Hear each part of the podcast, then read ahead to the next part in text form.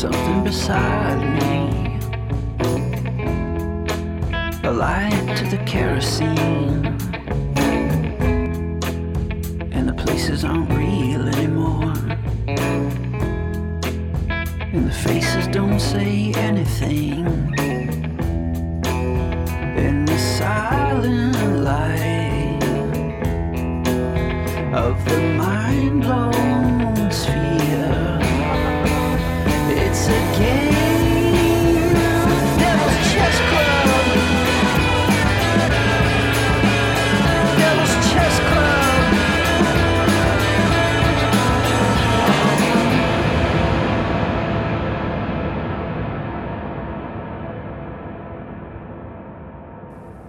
Welcome to Devil's Chess Club. I'm Aaron Good. To get early access to episodes of Devil's Chess Club, subscribe to the American Exception podcast at Patreon.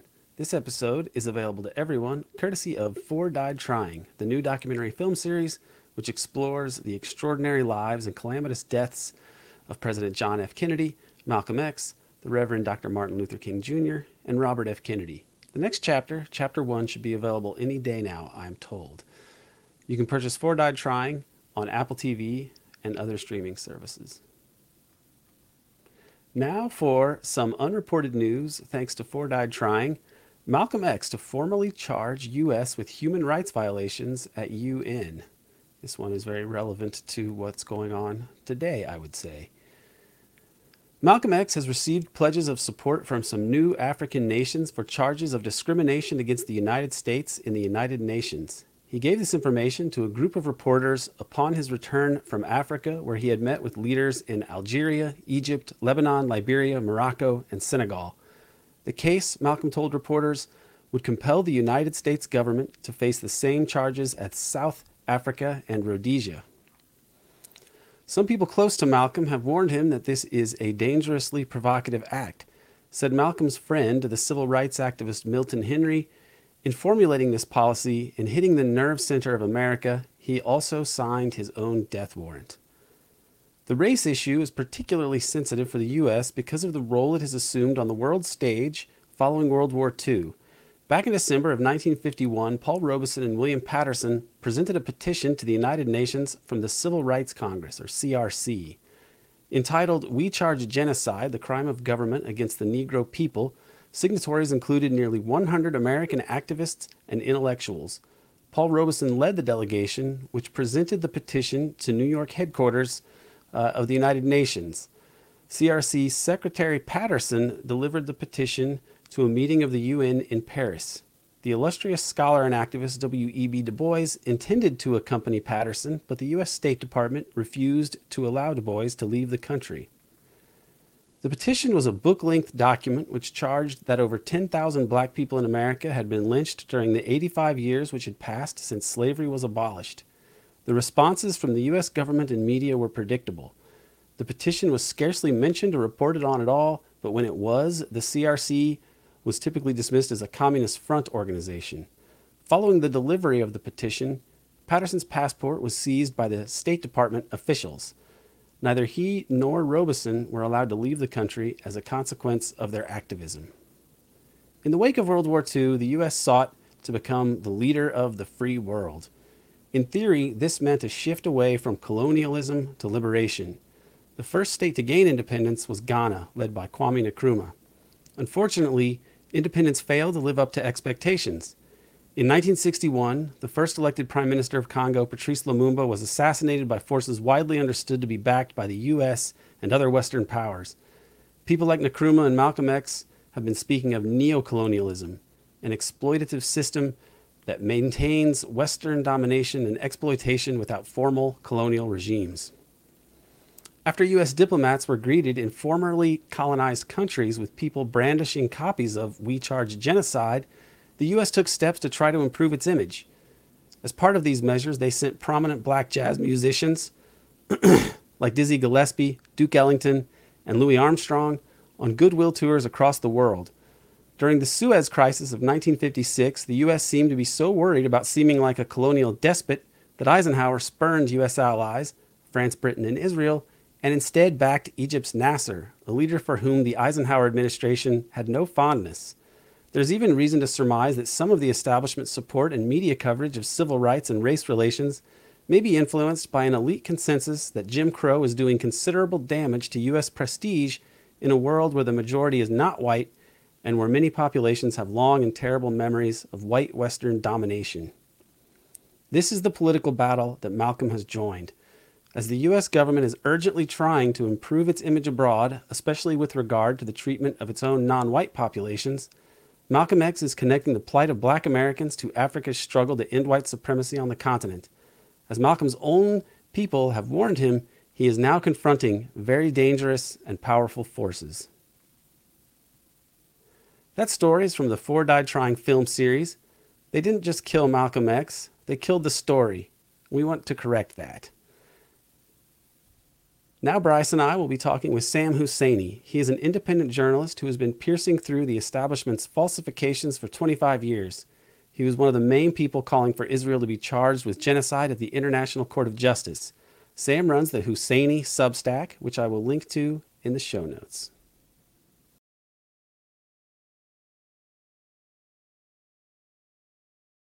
Sam Husseini, thank you so much for joining us. Sure thing, gentlemen. Good to be with you.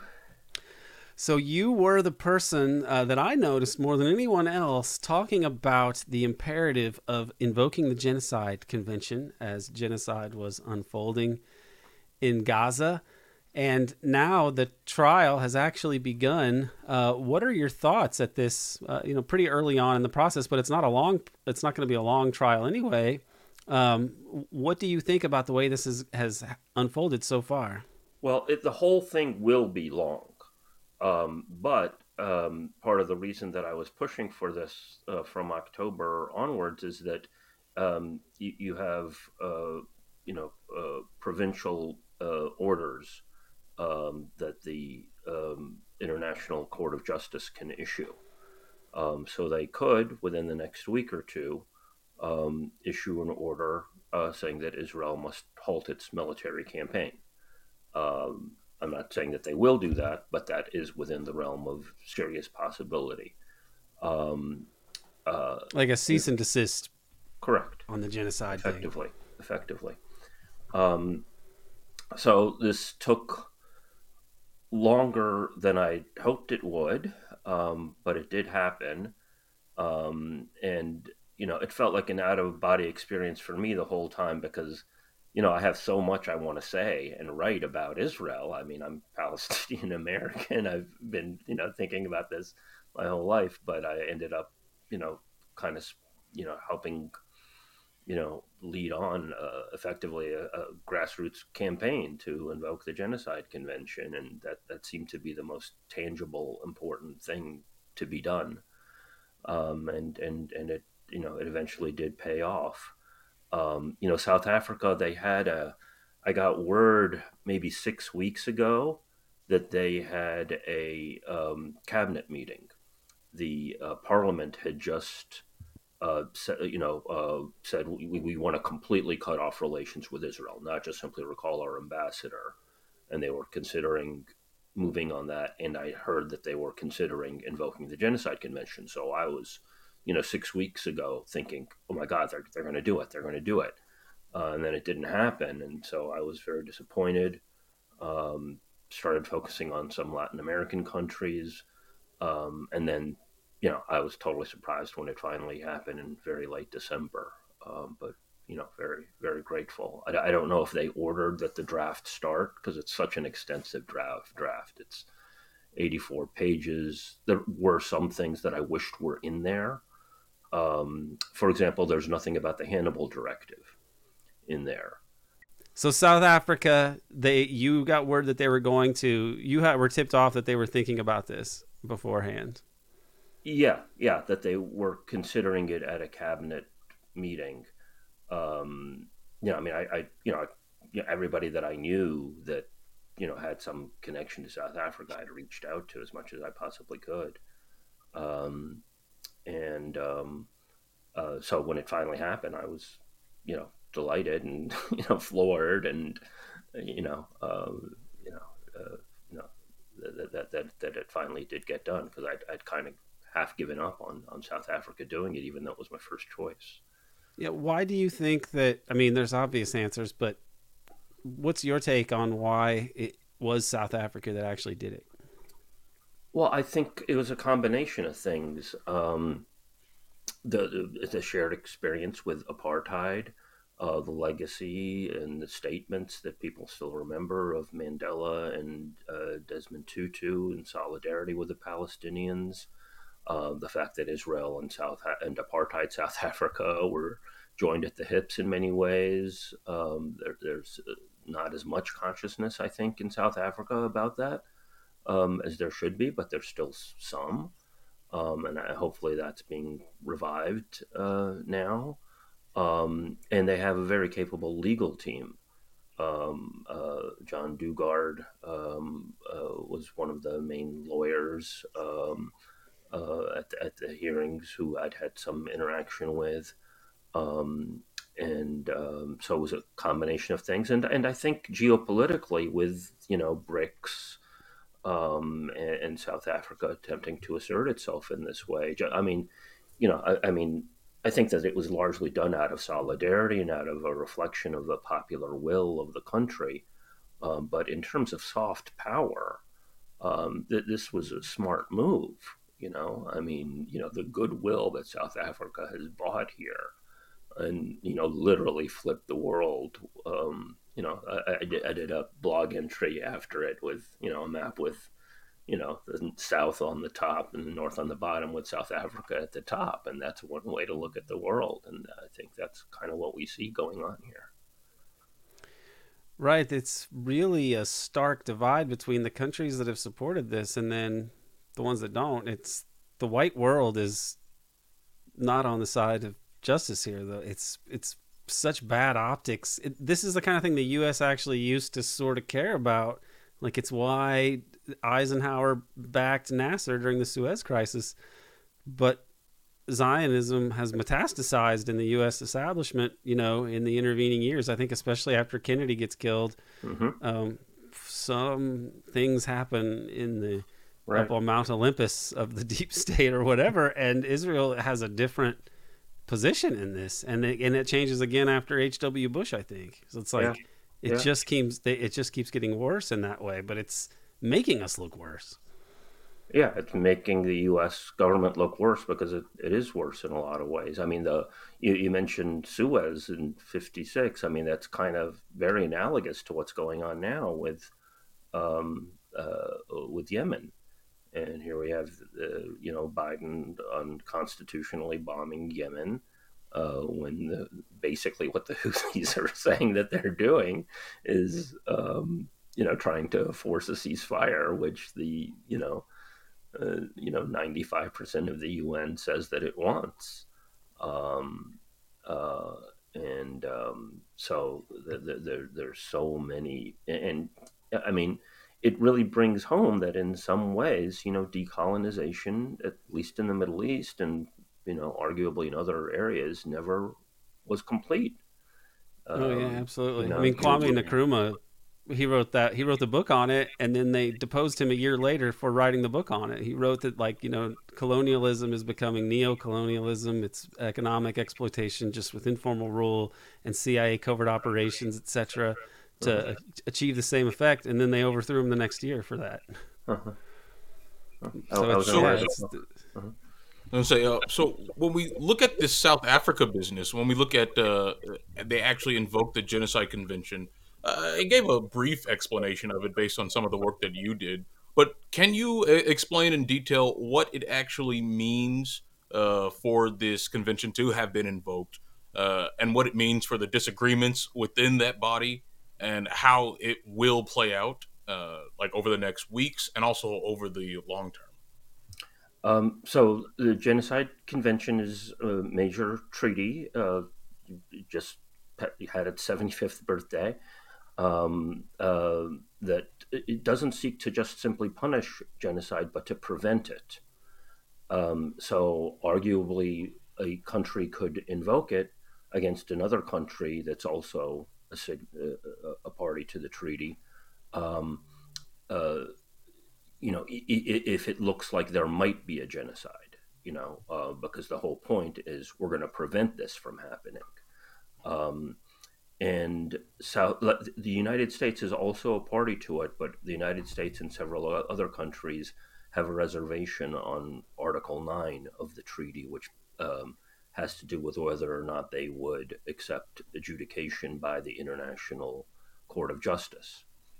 Neither South Africa nor Israel has have a reservation on that uh, article. Um, so therefore, South Africa could invoke it and could sue Israel and bring it before uh, the International Court of Justice. Uh, that, that is to say, you can't necessarily do this same procedure uh, against the United States uh, if it were to um, uh, conduct a genocide. Um, so, um, uh, and so the, the hardest part of this, and you know, the, the uh, South African case was very serious and very intensive in terms of the actions that Israel took, the background in terms of prior attacks on uh, Gaza, the pattern of deceit in terms of the nature of those prior attacks, citing previous UN reports. Um, and they went through um, in their oral arguments as well as in their written documentation a long list of statements by Israeli officials um, uh, that, that, articulated the genocidal intent uh, of the Israeli leaders. Um, so you, Israeli soldiers echoing uh, in virtually identical language uh, the genocidal intent, and that's usually the hardest part of genocide to prove because genocide part of it is it's it's a, it's a mental state um, but I think that South Africa was able to do that.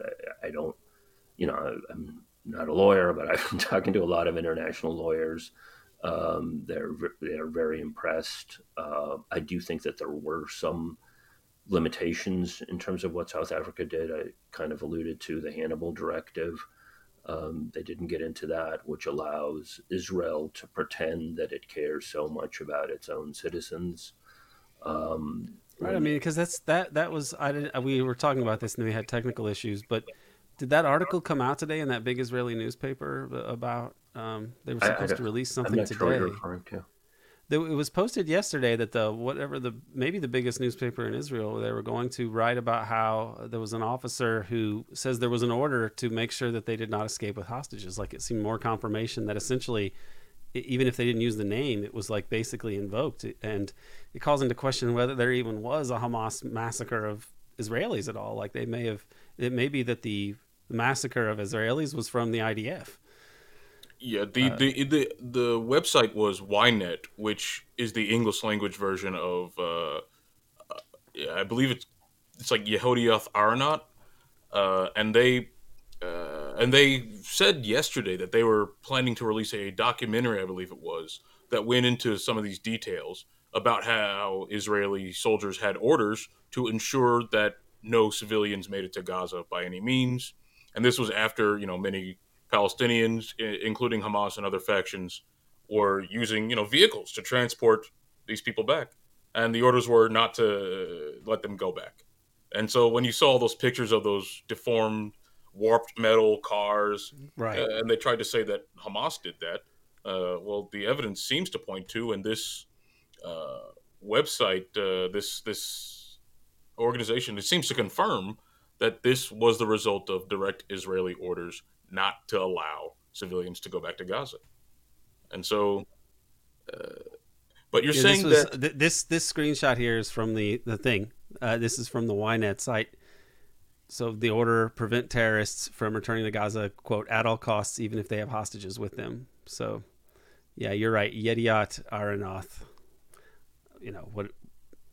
So I was wondering if that had come out today, but either way, that just seems to confirm the speculation of people. Because why would Hamas take all these hostages back, and then we get these reports of them saying they were treated well, etc but then they're they're like raping and dismembering people like some scene from Dante's Inferno or some shit. It's like uh, it never made any sense. Yeah, I mean, I I think I think it was clear that you know from early on with the whole beheaded babies stuff that there was a massive propaganda effort, and I would argue that that actually is part of the genocidal intent. right? You know, you, Yeah. you put out those horror stories in order to justify the bombing that you know you're going to do that's going to result in huge amount of carnage. So you want people to accept that you're doing the carnage. So you put out these stories about oh these Hamas monsters beheaded 40 babies. Um, so Now, the- South Africa didn't include that in their genocidal intent portion. The- I don't they? think I- they did. I don't. I don't think they did.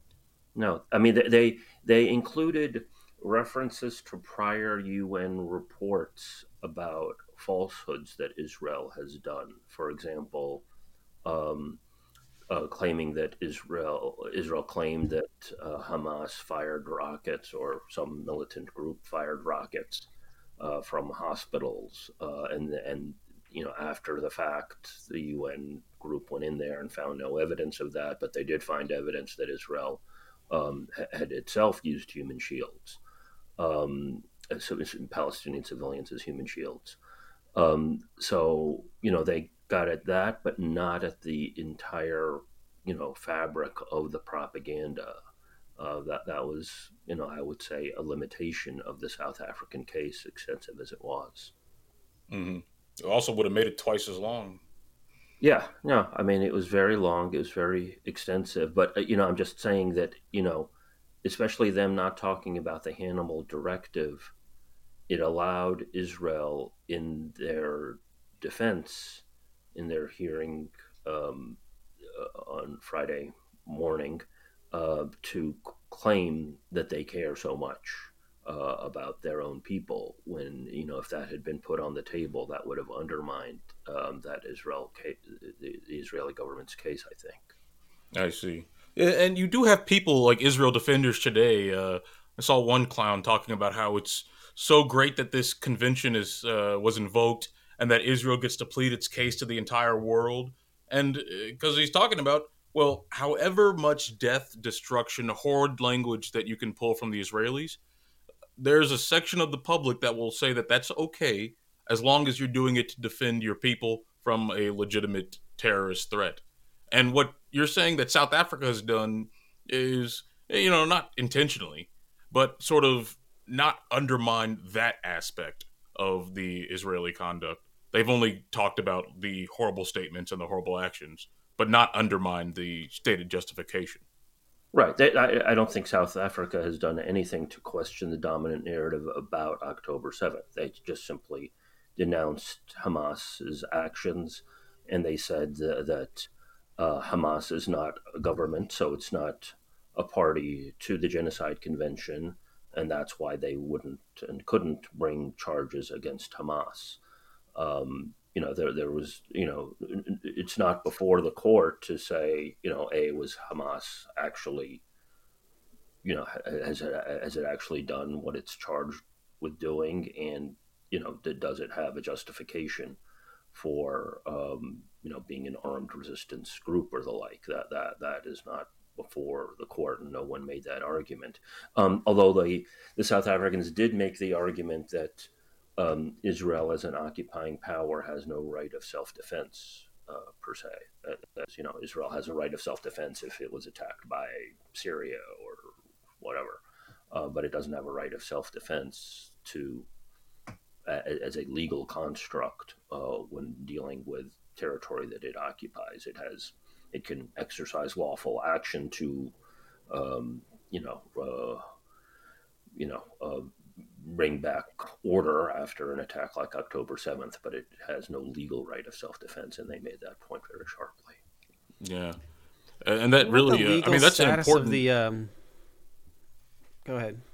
Oh, I was going to say that that's an important advancement in uh, especially the discourse here in America about Israel's quote unquote right to defend itself. I mean, that's like the uh, the golden line. Yeah, Uh, but I do have a question about whether or Yeah. or is there a legal forum where that question of uh, Hamas's actions can be adjudicated, given their status as a non-state actor? Well, let, let me answer that, but just let me make one other point on the uh, right to defend itself. The, the, I, I asked about this twice at the State Department, in particular the, the Geneva Conventions, uh, which are supposed to apply in a occupied territory, and they wouldn't say that they recognize the U.S. State Department that they recognize the Geneva Convention as applying to occupied Palestinian territory, which it obviously does, and they just keep repeating it has the right to defend itself. It, so if you parse it out, that's kind of their way of saying the Geneva Conventions don't apply um, because it has the right to defend itself. But if the Geneva Conventions did apply, if you recognize it as occupied territory, then they then it wouldn't have a right to self defense. So that, that line that it has a right to self defense is actually more insidious than, than it seems, I think.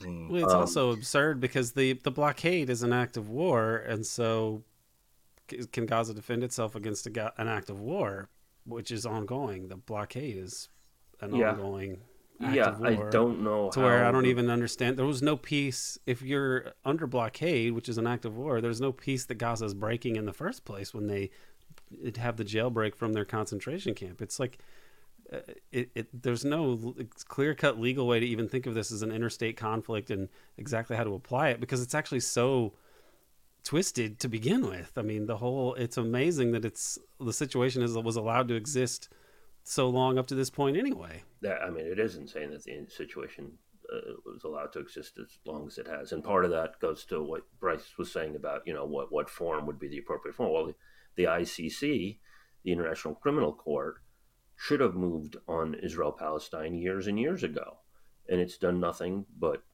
you know you know pretend that it's going to do something maybe and then never do anything um, and it's you know gone after some African leaders, and then it, it, went it went after Putin, and it's basically acted as an instrument of U.S. NATO policy, even though the U.S. isn't a signatory to it. Um, so you know this. I mean, if you do have a, a action, by, meaningful action critical of Israel by the International Court of Justice, that presumably puts far more pressure on the International Criminal Court, which can go after individuals, not just states, mm. but, hmm. you know, um, to finally act um, and fulfill its function. You have a, a, corrupt British barrister as the prosecutor there now, basically. Um, uh, uh, other things that could happen if there is a finding highly critical of Israel uh, is that um, it'll go to the UN Security Council. The U.S. either will say that the diplomatic costs are too grave, or it'll veto again.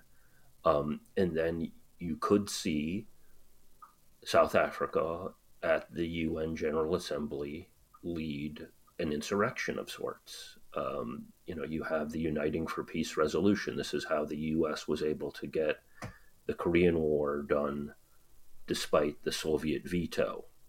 Um, you know, you you had you know the, the you know. I the, thought the Soviets abstained from that one because of um, they were protesting like the China Taiwan. Are you uh, saying that's how the war was ended? Maybe that's how it was ended, but okay. the, the the the U.S. fought the Korean War under UN flag.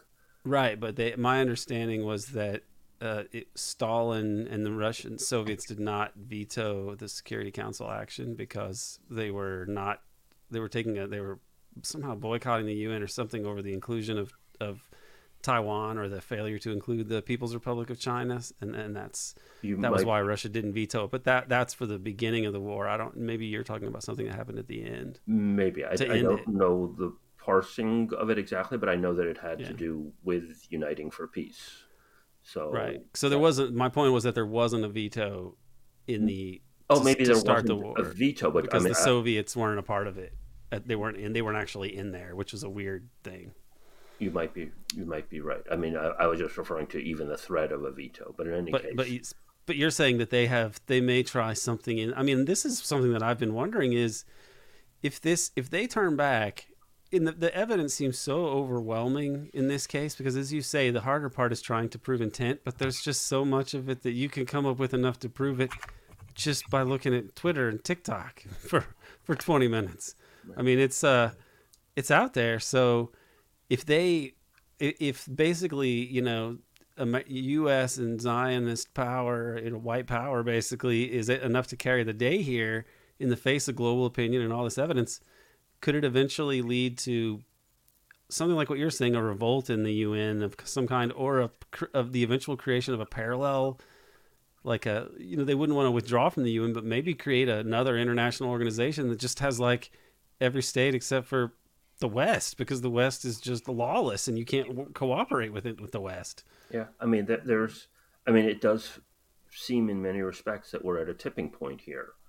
Um, you know, I mean, if the International Court of Justice does nothing, um, despite South Africa's extraordinary case and despite you know the, the parallels, um, you know, and they're you know noting what the court did in terms of Ukraine and in terms of Myanmar and so on, then that tremendously undermines the court um, and the entire UN system. Um, uh, if they do do something, the U.S. tries to stop it, then you're going to see an attempted insurrection using Uniting for Peace at the um, General Assembly. The General Assembly could do several things. It could suspend Israel, um, as it did for South Africa. Um, it could admit Palestine as a full member uh, trying to protect it as a state. It could set up a tribunal, um, since the if the ICC is not going to do its job. You had previous tribunals uh, created by the Security Council uh, on Rwanda and Yugoslavia, um, but there's nothing stopping the General Assembly from um, creating a tribunal which would go after individuals.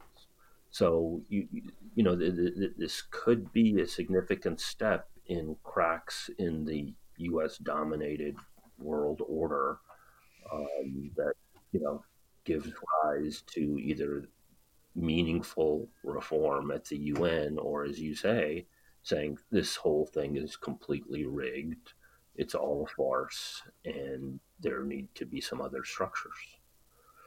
So you you mentioned the requirement that if anything was to be enforced, the Security Council would be, uh, you know, uh, need to endorse it, and the U.S. of course has a veto power there. Uh, but even if we, oh, there's a siren. Uh, but even if we uh, don't, even if we step back from that and just stick with the ICJ, what exactly has to happen for the ICJ to rule uh, in favor of South Africa's motion to you know halt the conflict like an emergency pause. Uh, what has to happen for that, and what are the forces pushing on either side of it, and like how do you assess the relative strength of that? Um, all I can tell you is what people who know more than I have said. Most of the international lawyers that I've talked to um, are optimistic that the court will issue a ruling highly critical of Israel and grant South Africa provisional measures to um, halt or uh, at least in some way mitigate Israel's attack. Um, uh, they're looking at the law, they're looking at how the court has operated in the past. In 2004, it did issue a ruling highly critical of Israel, but it was an advisory opinion this is more than that um, on on the wall. Um, uh, it could. Um, there are other people who look at this more critically and more in terms of realpolitik and just say, look at the countries on the court, and you're you know you got the U.S. and Britain have representatives. The U.S. happens to be president right now. Um, uh, they assess that perhaps China and Russia will not um, prosecute uh, uh, uh, Israel because they're afraid of the court going after them and they want to stifle any move from the court. I don't know if that's a good read or not, but you know, if you go through the countries, it's it's not the you know it's not the most ideal set of countries that have been elected uh, on the court. Uh, you know, uh, so some people are thinking that you know you really only got out of the 15 people, seven which are probably going to vote for you know for South Africa's action, uh, and then you may or may not get one or two more than that. That that's sort of a realpolitik reading of it, and that that's fairly pessimistic. Uh, the lawyers who look at the court and more uh, as more of an actual instrument of actually doing what it's supposed to do, or far more optimistic. All right, that's just a question of like, are they being politically naive because this is the the whole. I mean, the the U.S.'s mo has been to brazenly violate the law and then just rig everything so there's no possible way to hold them accountable.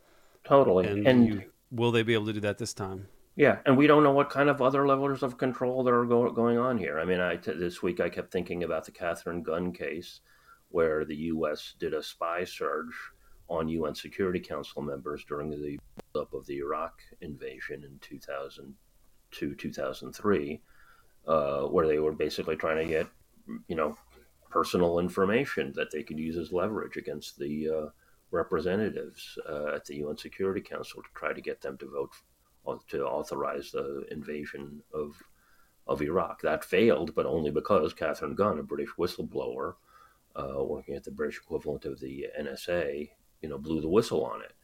And so that effort effectively collapsed. And so they never got their second resolution. And you had Bush just go into Iraq without the promised second resolution, just, you know, saying Saddam Hussein's got 48 hours to get out of Baghdad. And that's how the war started, if people remember. So, you know, they, well, they, they, told they told Bustani they were going to kill him, right? The yeah. John Bolton. And, Bolton. Oh well, right? no problem there. He can still go on and be a public official somewhere. He's a yeah.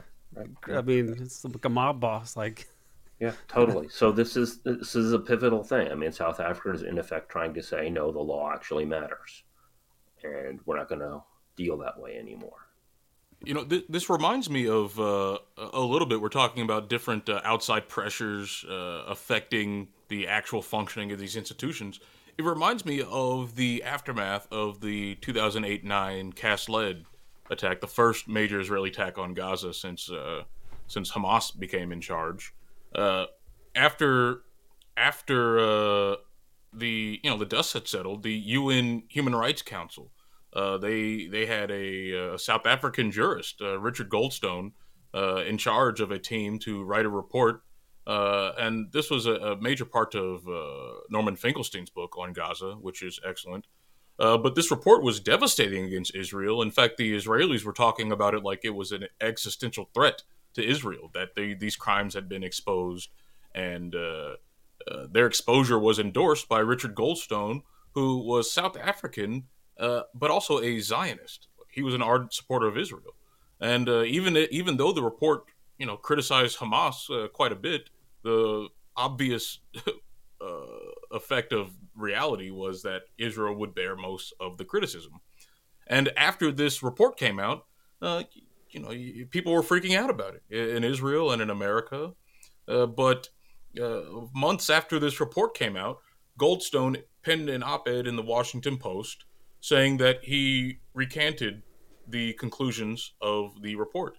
He said that Israel actually didn't uh, target civilians. Israel actually wasn't, uh, you know, this lunatic country that tried to punish, humiliate, and terrorize the people of Gaza. And he said that he made this decision after new evidence had come to light. Finkelstein in his book goes through systematically and looks at anything that could be considered new evidence, and you know, pretty much dismantles that argument entirely. Uh, but Goldstone recanted, and so the political moment that could have been a reckoning for Israel was then, you know, uh, pissed away. And some people have speculated that Goldstone might have been the victim of some sort of blackmail or pressure or coercion. I talked to someone who said that uh, uh, it could have been even as mundane as like his daughter's scholarships or something like that. But uh, I mean, what, what do you think about that case, and uh, how does that inform your view of what's going on now? Yeah, um, I mean, I, I remember the case basically as as you outlined it. I, I don't know that I have anything, you know, a lot more to add. You know, we just there's so many black boxes going on here that we can't see inside of as to what the levers for control are. Um, I mean, you know, you have the whole, you know, Epstein paradigm um, that you know may well influence some aspects of, of things. Um, I think they uh, have dirt on the on the U.S. establishment that we couldn't that we cannot even imagine. But I I, I think that they have. It's like a Faustian thing. I think that at some points we know the stuff that, that Walt and Mearsheimer put in their book, and I think that that's all accurate. And it's frightening enough. And you see how yes, the Zionist influence in foreign policy has led the U.S. to abandon realism and to pursue foolish imperialist policies, not just deadly and whatever, but like stuff that's not even good from an imperialist perspective of like cost benefits, right? But on top of that, you have the, uh, the things that you talk about, like Epstein and so on. And that may just be the, I mean, it's like calling it the tip of the iceberg is funny because it's all so covert anyway. But it seems that the U.S., because the U.S. has this tendency or this tradition of pragmatic one of outsourcing the clandestine chicanery to other places where it's even more opaque than if it were at the U.S. And I think that that one consequence of the investigation of the 70s was they relied even more on outside entities. So who knows how often they have just sort of like, you know, relied on this sort of Faustian thing, like that Israel, oh, we can do these things, these things that you need to get done, horrible criminal things. But because the Israel, the Israelis are so fanatic, fanatical. I mean, they're just they're they're more in, they're worse than the U.S. imperialists because they're just focused on making money and you know corporate profits and maintaining it forever. The, the Israelis have a crazy metaphysic, and then they could get blackmail potential in a in a sense. Like Johnny Rosselli tried to blackmail. That's what ended up getting him killed. But for a while, he was blackmailing people over the Castro CIA uh, assassination plots and Kennedy, and you know he played that game for a little while. He ended up chopped up in a barrel uh, in Key Biscayne. But if he had that kind of power just as a low level mob guy, imagine what the, the, Israelis have with their backers, with so much money and everything else, and the whole and the state behind them, the state of Israel and its network of intelligence assets and everything else, and the the fact that it's intertwined with the U.S. I mean, it's horrifying. It is. Um, it is, and I, I mean, again, this could be a tipping point for you know, if some mechanisms of law can start to be applied, then we got to unravel each and every one of those things and drag everything out into the sunlight. Um, in, you know, from, you know, money in politics. I mean, Biden is the number one recipient of AIPAC money uh, for years and years and years. To and that know, may be whole... not even capturing it all to either. I mean, the money of other corporate people that would present on paper as being money from this or that sector of the economy, but mm-hmm. it's really people that are dedicated to this. I mean, That's there's true. all sorts of chicanery there. That's totally It's a true. terrible. The system is so vulnerable to this totally kind of okay. thing. It's we could be understating uh, money with respect to Israel um, in many respects. That's a great point. Um, um, yeah. This brings me uh, to uh, another point. We talk about this as a pivotal moment, and you know, we know that Israel can't continue to operate unless it has the support of the United States in the form that it has. Uh, but you know, there might become a point where that support is seriously challenged, even if we. Uh, or where it doesn't it, matter because of the position of the U.S. Well, even if we take a step back and uh, take a step back from the inter intertwining of the Israeli and American establishments, uh, just looking at Israel by itself, I mean, it has a I don't want to say a trump card, but it has a uh, a, a secret weapon that's not so secret, uh, but a, a, nuclear program that mm-hmm. they it's the, the worst secret secret weapon ever. Yeah, the the worst kept secret weapon ever. But they have a nuclear program that they can use to deter any serious action to deter Israel. So, Correct. like, let's say in we're in a fantasy world, and the U.S. decides uh, to endorse a UN Security Council resolution halting the Israeli attack on Gaza. Let's say they get together a UN force uh, to, you know, stop Israel or to defend Gaza or to, you know, do something. Israel has nuclear weapons that they can use, and uh, reports seem to indicate that they're willing to use them if they felt that there was a threat to their freedom of action with respect to the Palestinians. Uh, yeah. The podcast TrueAnon did a a two part series on it. I don't know if you've seen it, Sam, but uh, I haven't seen that. Yeah, they, they they talk about this issue quite a bit, and it seems to loom large over any any discussion uh, about Palestine.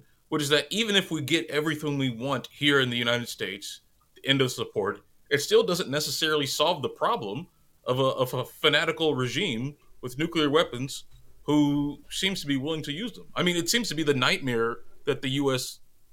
Uh, that they projected onto places like North Korea and Iran and, and other states, but it seems to be most applicable to the state of Israel. Yeah, yeah. I know you've done a lot of work on that. Yeah, I have, um, and mostly I've you know attempted to just you know confront it head on. You know, when I at the State Department and um, I used to you know do these Washington stakeout things in front of Sunday morning talk shows, and I would ask these congressmen, you know, do you acknowledge that Israel has nuclear weapons arsenal? And virtually none of them would uh, ever acknowledge it, and it just shows the incredible uniformity of uh, the U.S. establishment. It shows that members of Congress are just reading the script given to them by the State Department or some other entity, um, and um, it you know it, it it really it made me totally unsurprised because you know when you really think about it what you're talking about is that we're not going to acknowledge that israel can blow up the planet. We're not going to acknowledge that they could dust Baghdad and Damascus and Cairo and Moscow and uh, London and God knows where else if they really wanted to. The Samson um, option. Right. Yeah. Right. The Samson option outlined by Chomsky. And... Always some crazy Old Testament shit with these people, man. I, I, really am. I'm tired of this. um, so, I mean, that, the Samson option was basically saying that that they that Israel could dust Moscow in order to cause global war if they felt their back was to the wall. Um, um, and that would mean, you know, that, that would mean that that is that Russia would then attack the U.S. Uh, as reprisal, so it would also destroy the United States. Yeah, um, nuclear winter, it would kill everybody. Yeah. Um, so, which for them, I think that I, there's a segment of them that would be like, well, we'll risk it. We have to have a credible deterrent. Like they they're they're more they're they're it's worse than Strangelove because Strangelove didn't. You saw what happens in Doctor Strangelove, and none of them. It was plausible, and it almost happened in the U.S. Like literally, I mean, Ellsberg has written about how it was basically a documentary, and they're not even the level of insanity of the of the Zionists. I mean, it's it's a real thing. Yeah. Um. So. So what you know, could be a solution there? Well, could be. I mean, you know, I mean, what I've tried to do is just, you know, highlight the insanity of the U.S. policy that refuses to acknowledge that Israel's nuclear weapons arsenal and confront that head on repeatedly to shame them into saying that this is an untenable policy. Um, you know, but they don't. Uh, the thing about that aspect of it, the, the the denial of it, that really annoys me is because when when it's explained why they're denying it, and it's like, oh, because there's this law that says this and that, and I'm thinking like, but that doesn't matter for anything else the U.S. does if there's a law or a treaty of yeah. this. I don't I mean, know what the it, real it's just a, is. It's a bizarre. I mean, it's almost like they're doing it just to just to do it for like a weird sadistic thing of like they want to just make people dance and laugh at them or something. It's very weird. Yeah, no, I, I mean I've looked at the, you know there's supposed to be a funding cutoff to nuclear proliferators, but the the president could issue a override on that every six months if he wanted to. Uh, so I don't know what the actual reason is for this incredible U.S. policy. But it did. I mean, the fact that that threat exists, and we're talking, you know, genocide and omnicide. Omnicide, yeah, that threat heavy, is there, pretty heavy from Israel. It made me not surprised at what we've seen the last three months, right? That, that Israel could conduct a genocide and the U.S. establishment could pretend it's not happening and so on. Because for years and years, they pretended that Israel didn't have a nuclear weapons arsenal right? So th- there's no ethical limit. There's no empirical limit on what these people will or will not be able to see. Uh, you know, you can literally prove something to them, uh, and they still will pretend that they can't see it. Yeah, um, they're not invincible though. That's that's what I'm. What as I think about it now, even as I game it out in my mind, and I think like, okay, they. What if nobody stops Israel and they're able to just wipe out Gaza, turn it into high-rise condos? I don't know how they, they win in the long run with this because the, the overall trends are still for a decline of U.S. hegemony, and the, at which point the U.S. will lose its big bully protector, and those the rest of the countries around them are going to get more wherewithal because they're developing. There, there's an alternative system to the U.S. It, it just doesn't seem in the long run that Israel is sustainable on this way. Like they actually, if they were smart, I think they would go for a two-state solution immediately. But well, you know, again, that depends on how insidious you think these elements are. Um, I think that there could be a very high level of insidiousness to it, and this might be actually not irrational but diabolical. Um, let, us you know, how, how will it play? How would that play out? Because that's what I yeah, am. I don't know how this can unfold because it seems like they've painted themselves into a corner. Yeah, let me give you a thought experiment. I mean, I've always considered Israel as sort of the last remaining thread of outright settler colonialism, European settler colonialism, right? You know, you, you, you've had it basically stop. You still have neo-colonial policies and so on, methods of control and corporatization and so on, but you don't have European settler colonialism anymore, except in Israel with this new pretext of, um, you know, oppressed Jews. Um, which I think is actually kind of similar to. Uh, I'm not an expert in colonial history, but I mean, the U.S. was colonized by oppressed religious minorities, right? Uh, I mean, that, that, that's what was used to colonize um, no, North North America. Um, well, it, was, it case, was, to sort of to deal with the, the, enclosure movement and capitalism. That's why they that's why they started. They went to Ireland first because you know they started using the land for sheep and so they were like what do you do with these extra people? They wrote policy papers on it like the think tanks of the day in the in the 50 and 1600s they're like we could unburden the realm by colonizing the new world and that's what they did in ireland and they went to the us so it was a it, for as vicious as they were they also had the sense of like we've been screwed over back home.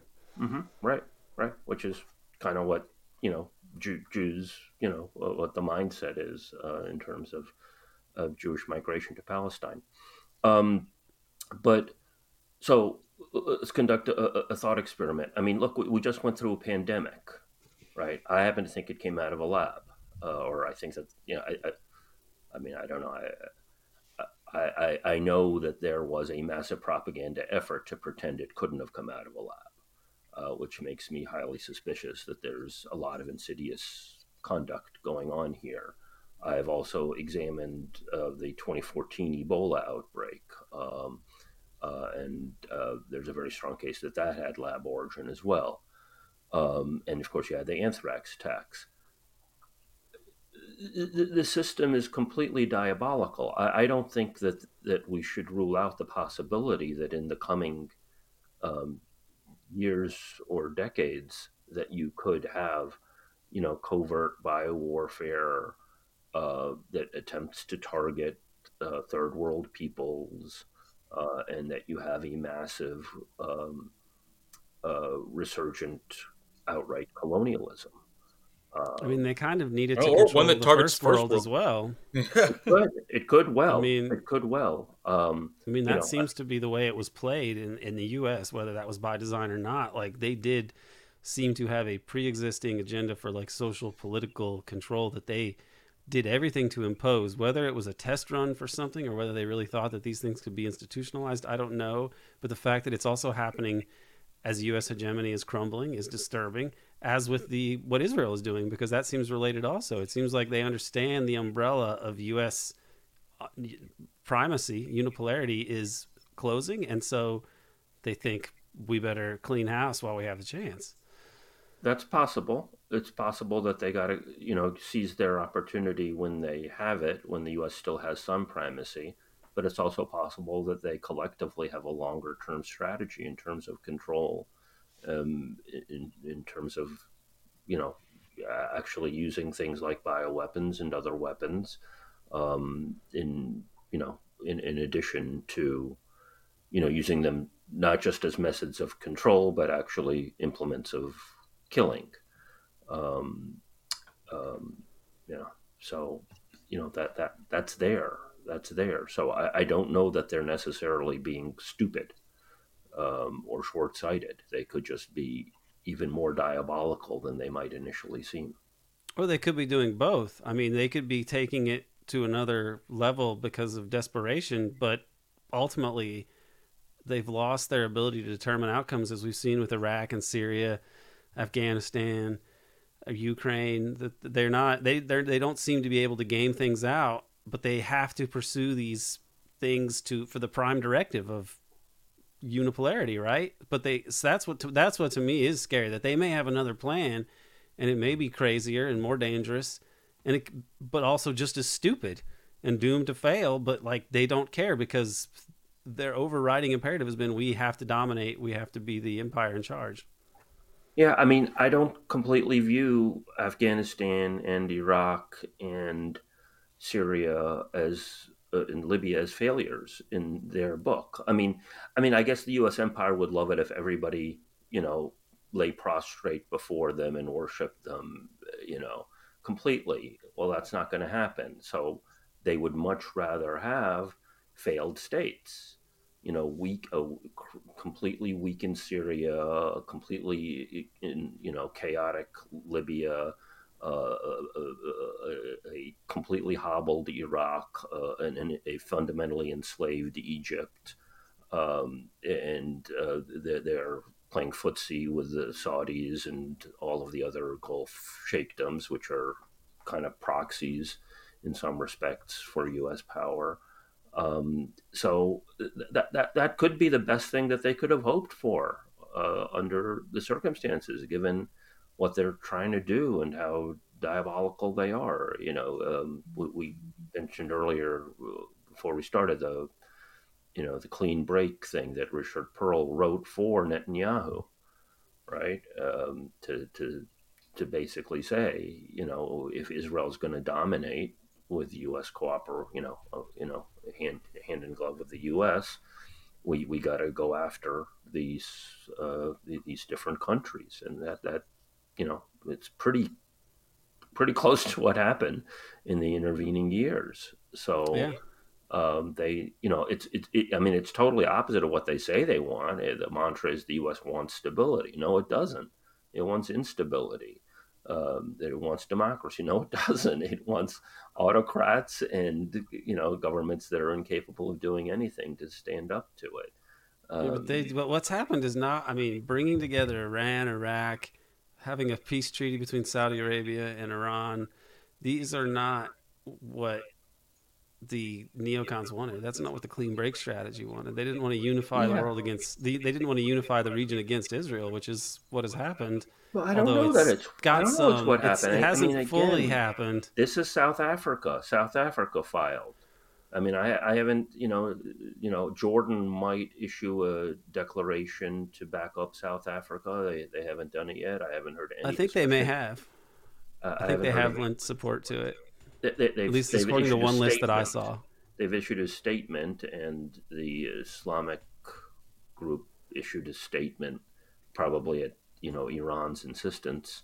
Okay. But you know, uh, you, you, have not seen, um, uh, you know, Arab governments take real serious, you know, economic and legal steps against Israel. Again, this is, yeah. I, I mean, I'm glad that it was South Africa doing it because the optics are, you know, fabulous uh, for it, and they have a lot of more legitimacy to making the, the arguments than any Arab government would. But the, the, fact of the matter is that no Arab government did, um, and that just shows you know some combination of complete ineptness and complete complicity uh, with U.S. and Israeli design. So, you know, I mean, if China gets in there and does a, you know a bit of a rapprochement between um, Iran and Saudi Arabia, okay, that's not ideal from the U.S. perspective. But look at what's going on now with um, with Yemen right? I mean, the U.S. is now bombing Yemen, um, trying to scuttle that uh, ceasefire agreement between the Saudis and Yemen. Uh, that yeah. the Saudis seem to be pretty intent on maintaining. Right, right. So, I mean, it could be again that you. you know, I mean, Israel and Israel. I mean, this is an old Chomsky point. Israel was functional for, and and there are good people on both sides of this that I think you know have points um, but Chomsky's argument was that in you know by by crushing Nasser, um, you know Israel showed how useful it was to the U.S. establishment um, that uh, it, could you know stop Arab nationalism um, and therefore allow for U.S. dominance of the Middle East. Um, and you know there could be legitimacy to that. There's an incredible cost. There's an incredible cost to the U.S. public. There's an incredible cost to instability. There's an incredible cost to, you know, the, the chances for global war. uh, but there are benefits, you know, um, you know, in terms of military-industrial complex and a lot of other in methods of control and erosion of civil liberties. I mean, all of the things that we think of as costs to some people are benefits of, of U.S. policy. So, where do you see this? Do you, what do you, we're all kind of like trying to read the tea leaves here. At the, is, it seems to be da- really damaging Biden politically. And if it gets into a wider war, it does, I don't see how that benefits Biden. Quite the opposite I mean, what is is the U.S. trying to restrain them behind the scenes, or did the U.S. plan this as a way to like somehow have some gambit that might save them from the humiliation of just having the whole world focused on watching what's happening in Ukraine, which is a debacle, the the magnitude of which has not sunk into the to the American public yet at all. I mean, I don't. I've never seen the uh, U.S. in such a bad position the, the the empire in such a bad position in my lifetime. Yeah, I mean, what do you think? What do you think they're trying to do vis-a-vis Israel? Are they, uh, or do you have any strong opinion one way or the other? Well, you know, I mean, there there are some ways where, for me, it gets completely insidious. I, I, I was. Um, well, that's a given, of course. I mean, I mean, yeah, I mean, like, like, I, I was on a panel a while back, um, and, and um, you know, the, the moderator asked, How should Ukraine be resolved? And I said, It should be resolved by complete Russian withdrawal and complete dismantlement of NATO. Putin gets to say, I won. NATO is dismantled. We no longer feel threatened. Um, and, you know, and you know, and, and then, you know, if there are, you know, areas of Ukraine that are Russian speaking that want a level of autonomy, presumably Ukraine will respect that. Um, and, you know, uh, Max Blumenthal was on the panel and he was just like, you know, he wanted to cut off this discussion. Um, and all of these so called powers benefit from a system where ultimately it's not about the rule of law, right? You know that that, that you know the, the U.S. and Russia. I mean, I'm far more critical of the U.S. Uh, than I am of Russia, but they both depend on their nuclear weapons to assert their power. Um, you know, uh, China depends on its well, economic it's, might. To but Russia doesn't threaten people like the the U.S. just says we're going to nuke you. I mean, the U.S. threatened to nuke Russia in 1946 when they were still supposed to be allies. Russia's basically we have nukes, so you can't invade us.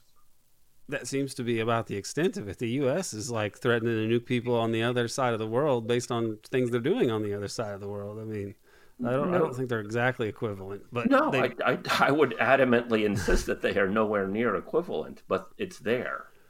Yeah, it's there. Um, you know, I mean, they they both wanted to stop meaningful efforts at nuclear disarmament right? They they want to you know you know put it under you know SALT, but I mean they're even getting rid of their you know SALT treaties now, um, uh, mostly at the U.S. behest, but occasionally by Russia as well.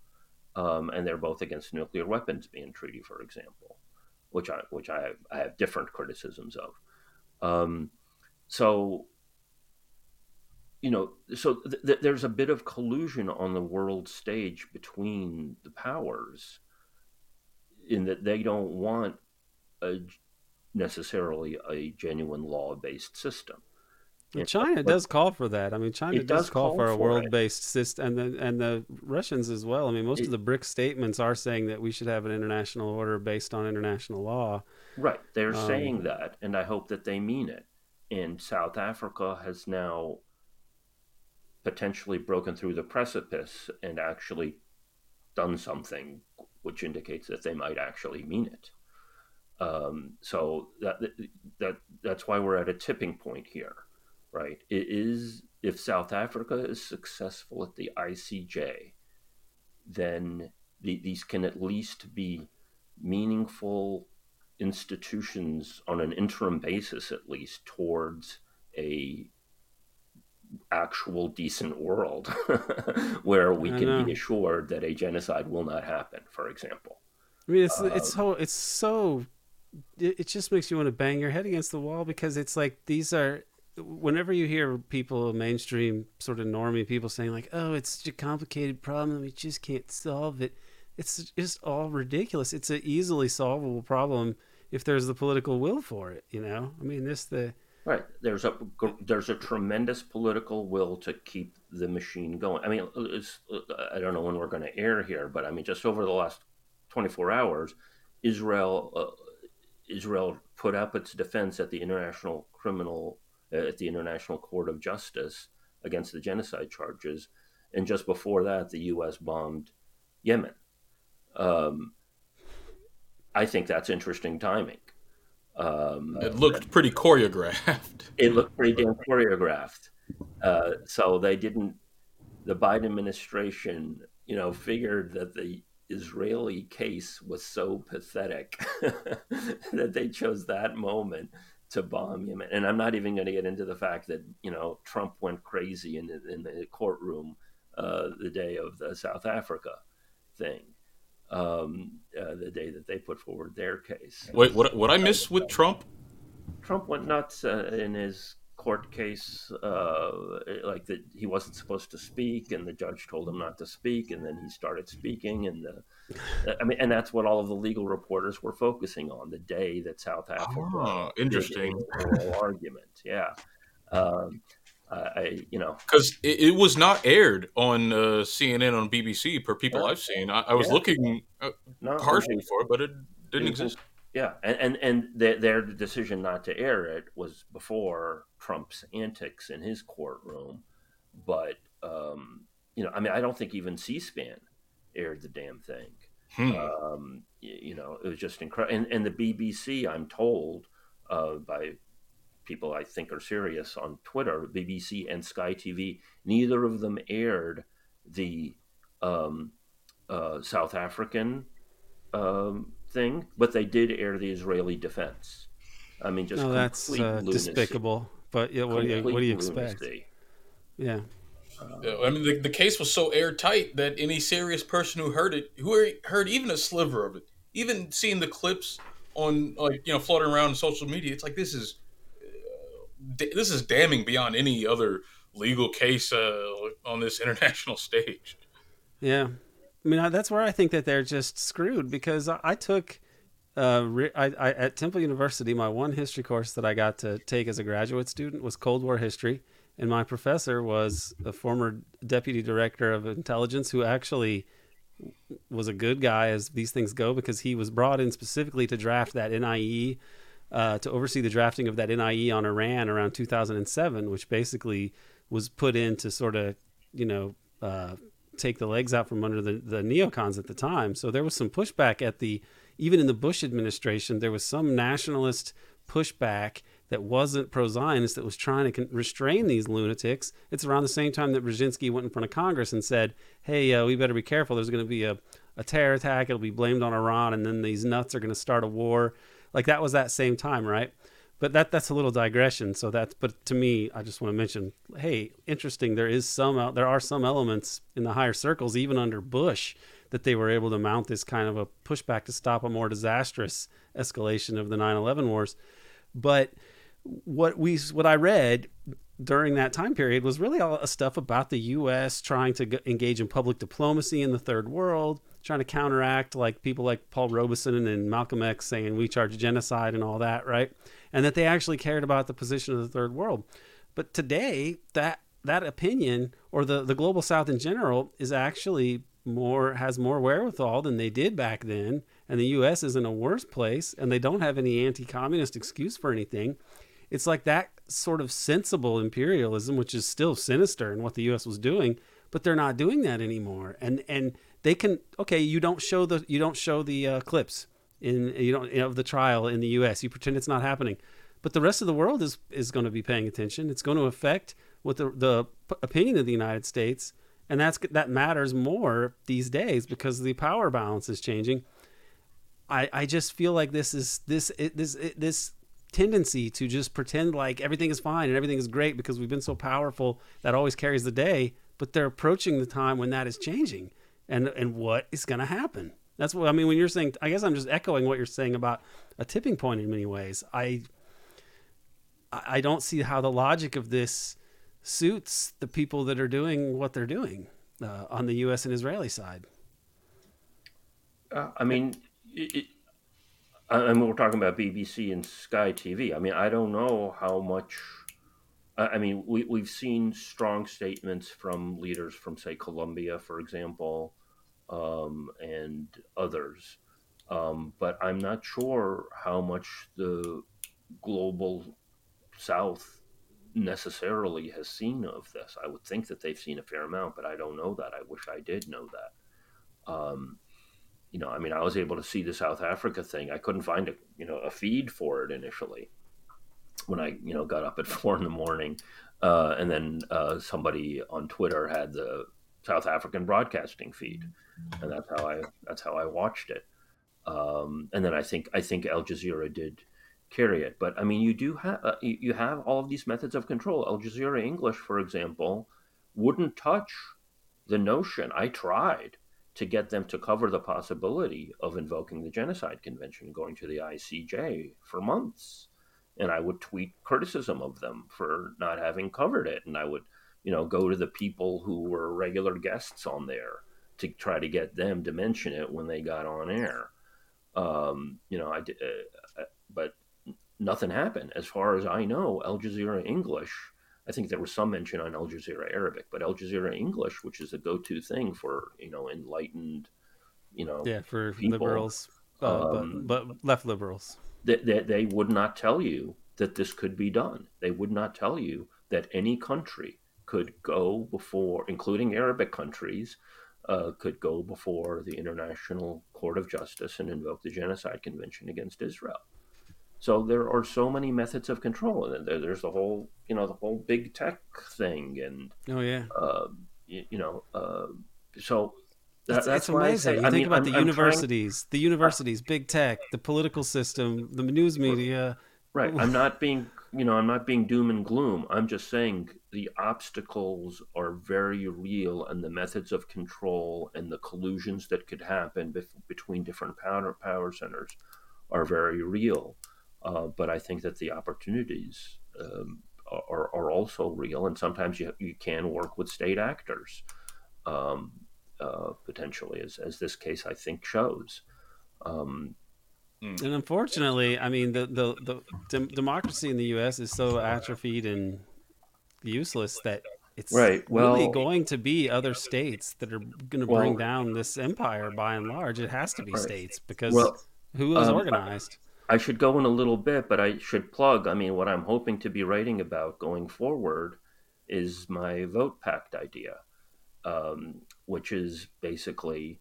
Uh, I mean, look. I mean, if the system has its way, we're going to spend the next year talking about you know Biden versus Trump, you know, with with some Nikki Haley thrown in, you know, and that's a recipe for insanity uh, and, and and you know, and for good measure, they they got to back up with RFK, um, and you have Cornel West running, saying some good things, but running basically a virtual campaign. I don't know that he's necessarily going to be in the ballot in a lot of places. I don't think he wanted to be on the ballot. I don't think he does either. He didn't want um, people to not like him. Right.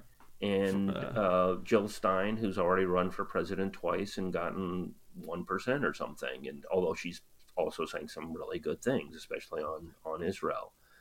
So to me, there is an incredible opportunity if we can muster the wherewithal for a, a genuine anti establishment candidate that appeals to both the so called left and the so called right.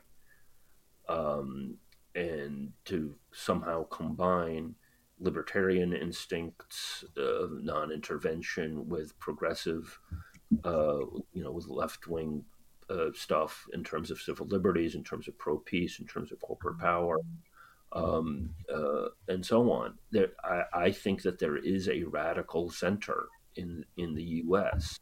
that could manifest itself, um, um, but is is being impeded. And when we keep getting sucked into this bullshit election motif, um, it, it, it fundamentally prevents any kind of meaningful change, you know, and, and people are going to be defending, you know, genocide Joe if they have to, uh, because Trump is worse. And you know, yeah, they say, but I really, I really would wonder about how much. I mean, look how many wars Obama and Biden's wars sandwiched with Trump in between. Trump actually had less of them. I mean, I'm, I'm, I'm not saying he's a, a dove, right. but like I don't understand how the lesser evil argument anymore it, it, works. I'm not saying that he's the lesser evil. I'm just saying why would you even bother trying to split hairs at this point? I I I think that's totally legitimate, um, and, and, it's empirically a fact. I mean, Trump did a lot of evil stuff, uh, but he didn't start a full blown war, and you know, virtually alone in president. I mean, Biden a half a million Ukrainians, half a million Ukrainians for nothing. I mean, right. that's Biden right. is like if Biden were sitting on a pile of skulls, it would be very a very big pile. Yeah. Although I view I view presidents and candidates now as instruments of empire, right? I mean, Trump didn't start a war, but he did some things that no conventional U.S. president could have done that were instrumental for the empire. He got out of the Iran deal. Uh, he did the Jerusalem move. Uh, he recognized Israel's annexation. Are those good for the empire? Or are those good for Zionism? The, the well, Iran again, and the Jerusalem. You know, because I, I, don't know that I, I, don't think that that's good for it, the it, U.S. they were really. good for the U.S. as empire. you know. yeah. Um, um, uh, so you know, Trump did these things that that no conventional U.S. president could have done, um, and uh, and I view you know uh, candidates that way too. Um, you know, Ke- you know Kennedy is doing things you know that are running a lot of interference for the empire. Um, so you know, I don't know what he's going to do if he if he. I don't think he has a chance as long as he's tied to Israel this way. And oh, I don't think he has a chance either. But I think that he's been very functional for the empire. He's taken a lot of very legitimate grievance over the pandemic, and you you know you would have thought that he would have had rallies outside of places where where they're um, you know doing you know making bioweapons um, and trying to stop that. And instead, he's you know spending all of his political capital defending Israel. Um, well, he doesn't talk about it so much, but he uh, I think because he knows it's a loser for him. But he talked about it it's quite a bit. Ter- it's a terrible. I mean, I've heard him talk about it more than I wanted to hear him talk about it. But generally, he wants to talk about other subjects. He's gonna if he doesn't change it, he's gonna lose. And so it's I, I don't. I'm really curious to see what he's going to do because I'm have a lot of reason to believe he doesn't believe what he's saying. And uh, but now, as to why, there's a number of carrots and sticks there that you know we could speculate about. But he seems to be the only one who really knows why the hell are you doing this when it's contradictory of everything else you're saying, and you don't seem to believe it either, uh, based um, on X, Y, and Z. That I'm probably not. Bryce, to... you you've been remarkably silent, Bryce.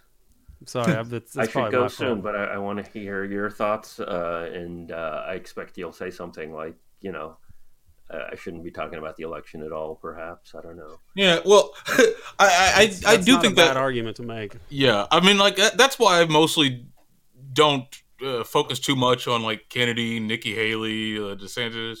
Like apparently there was like a presidential debate last night, and uh, I, I think I paid more attention to the 2012 primary when I was 14 than I did with this one because I, I, just feel like it matters a lot less. but I mean, I do agree what you're saying that uh, the candidates and politicians act as, uh, uh you know, uh, agents of empire to some extent. Uh, but then this question that you and Aaron were talking about, which is, well, what actually constitutes the empire? to what extent is are these interests actually going against the interest of like the broader system? Like, what is there a uh, like you know we traditionally look at the American oligarchy like Wall Street, uh, uh, oil majors, and, and, others, and their role in shaping American foreign policy. But we also know that there's a deeper side to that um, that you know is uh, that has its own logics that's deeply intertwined with the Israeli state, and so defining its interests is uh, seems kind of impossible at this point. And because it does seem like there, it's a, a bit of a schizophrenia like this there is a world in which I think the U.S. could, you know, have untold wealth and power and still behave like a normal country. Uh, but the fact that it doesn't do that uh, means that there is some force that's driving it that is irrational uh, on its own terms. And, and what you've been describing uh, as like an insidious force, it might be as it might be irrational, or it might be rational in the sense that it's self-interested to the point where it doesn't care about everyone else. I mean, like there are whole conferences where like uh, billionaire doomsday preppers are like having conversations about how do we, you know, control security forces in a world where money doesn't mean anything because states don't exist because they all blew up. And then they're saying like, oh well, you know, if you just control the food, and uh, that means you get to control uh, everybody. Or you could just uh, put shock collars on them, then you could uh, activate them whenever you want. Like, like they, they have these conversations so is this rational? Is this their end goal that they want the whole world to be blown up and it be thrown into Mad Max? Or is there uh, another level of rationality where uh, you know they're trying to I don't know uh, what what did uh what was that comment that uh, I, it wasn't alluded to early, but Larry Wilkerson made the comment about like uh you know oh you know they might just make a disease and get rid of all of us. It's like well if that's their goal, well then what's the point of all the wealth and power if if uh, you know annihilating the world or uh, making it such that civilization as we know it is kind of busted? Like if that's the, if that's their incentive structure well then what is what is actually going on here? Like that's i mean it's, it's a strange it is i think it is to, the question right i mean we're, we're i think we're pursuing you know different threads of how to confront the power um, uh, one is global, some semblance of law, which is what we just saw South Africa do. One is, from my election point of view, trying to use elections to some extent to get the left and right to be talking about to each other on a thing. And in terms of those potential forms of control and power, I mean, part of it is, you know, Palestine is something of a laboratory uh, for methods of control, where you're having a literal, you know, occupation and checkpoints to the nth degree and surveillance and so on and so forth, where you literally have people in a concentration camp and so on. So, in some respects, solving Palestine or bringing it back from the edge of insanity might scuttle plans, wider plans for enslaving effectively all of humanity. Um, so, you know, I, I, think we just have to push on. But that's so strange because in pursuing that laboratory and making it what it is, it's also making enslaving humanity harder.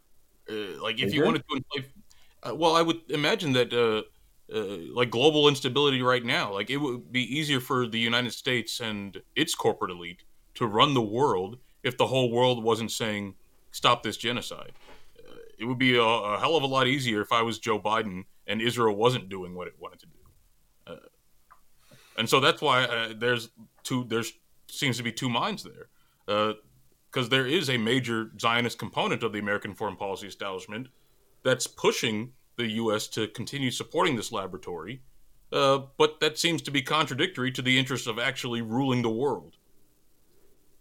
Yeah, yeah, but... yeah. I think that they've got they, they've does the Israel part of it has taken a, the initiative in horrible ways. People like they're even bad people like Strobe Talbott were not for the great game in Central Asia. Even George H.W. Bush, who's as sinister as they come, realized that this was not in the U.S. national interest. I the the Zionist aspect of the American deep state is more problematic and powerful and and overdetermining in terms of grand strategy than people have wanted to rec- recognize. I think, but but because the, there are even, also other similarly irrational elements within the American corporate establishment. I mean, like just like the healthcare, there's sort of like like, like pharmaceutical. Past. Yeah, I don't think anyone is as influential and as irrational as the Zionist element, but like take healthcare. Right. Like uh, the healthcare industry sucks so much, right. uh, like out of our economy that it makes it hard for the entire country to do business because every time we pay a worker, we also have to pay the pharmaceutical companies and the healthcare establishment. So there are a lot of different.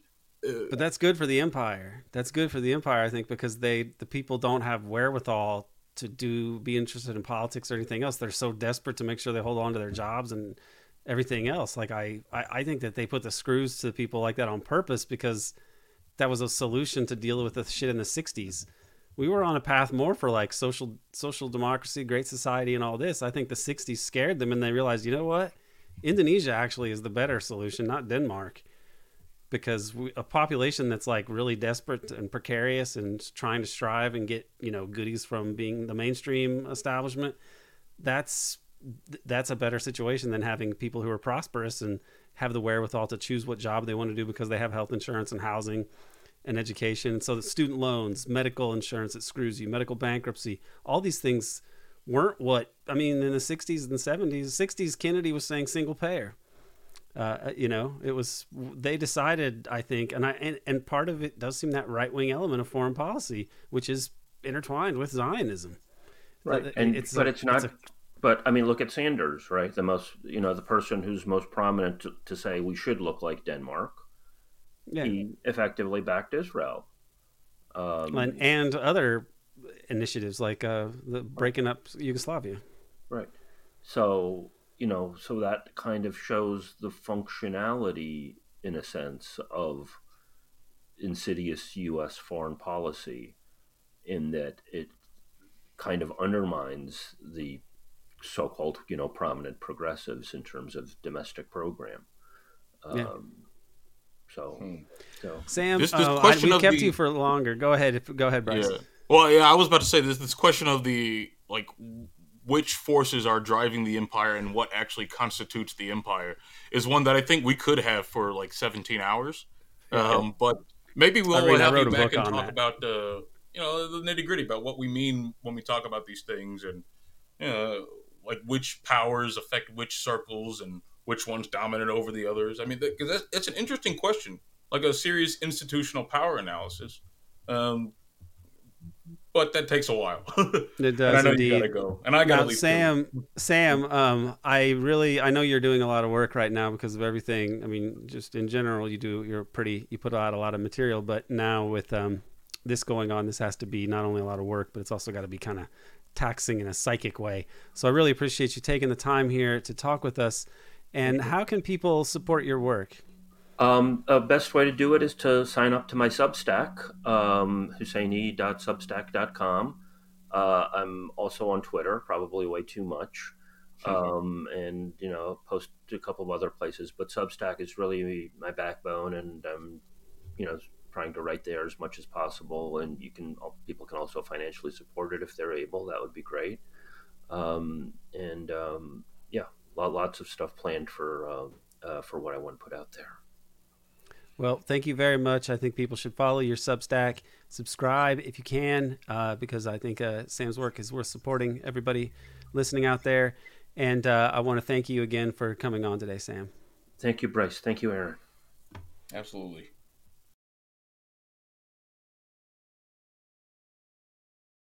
Thank you for tuning in. Check the show notes for a link to Sam Husseini's Substack. Please visit 4diedtrying.com and buy the prologue now on Amazon. Keep your eye out for Chapter 1, which should be dropping any day now.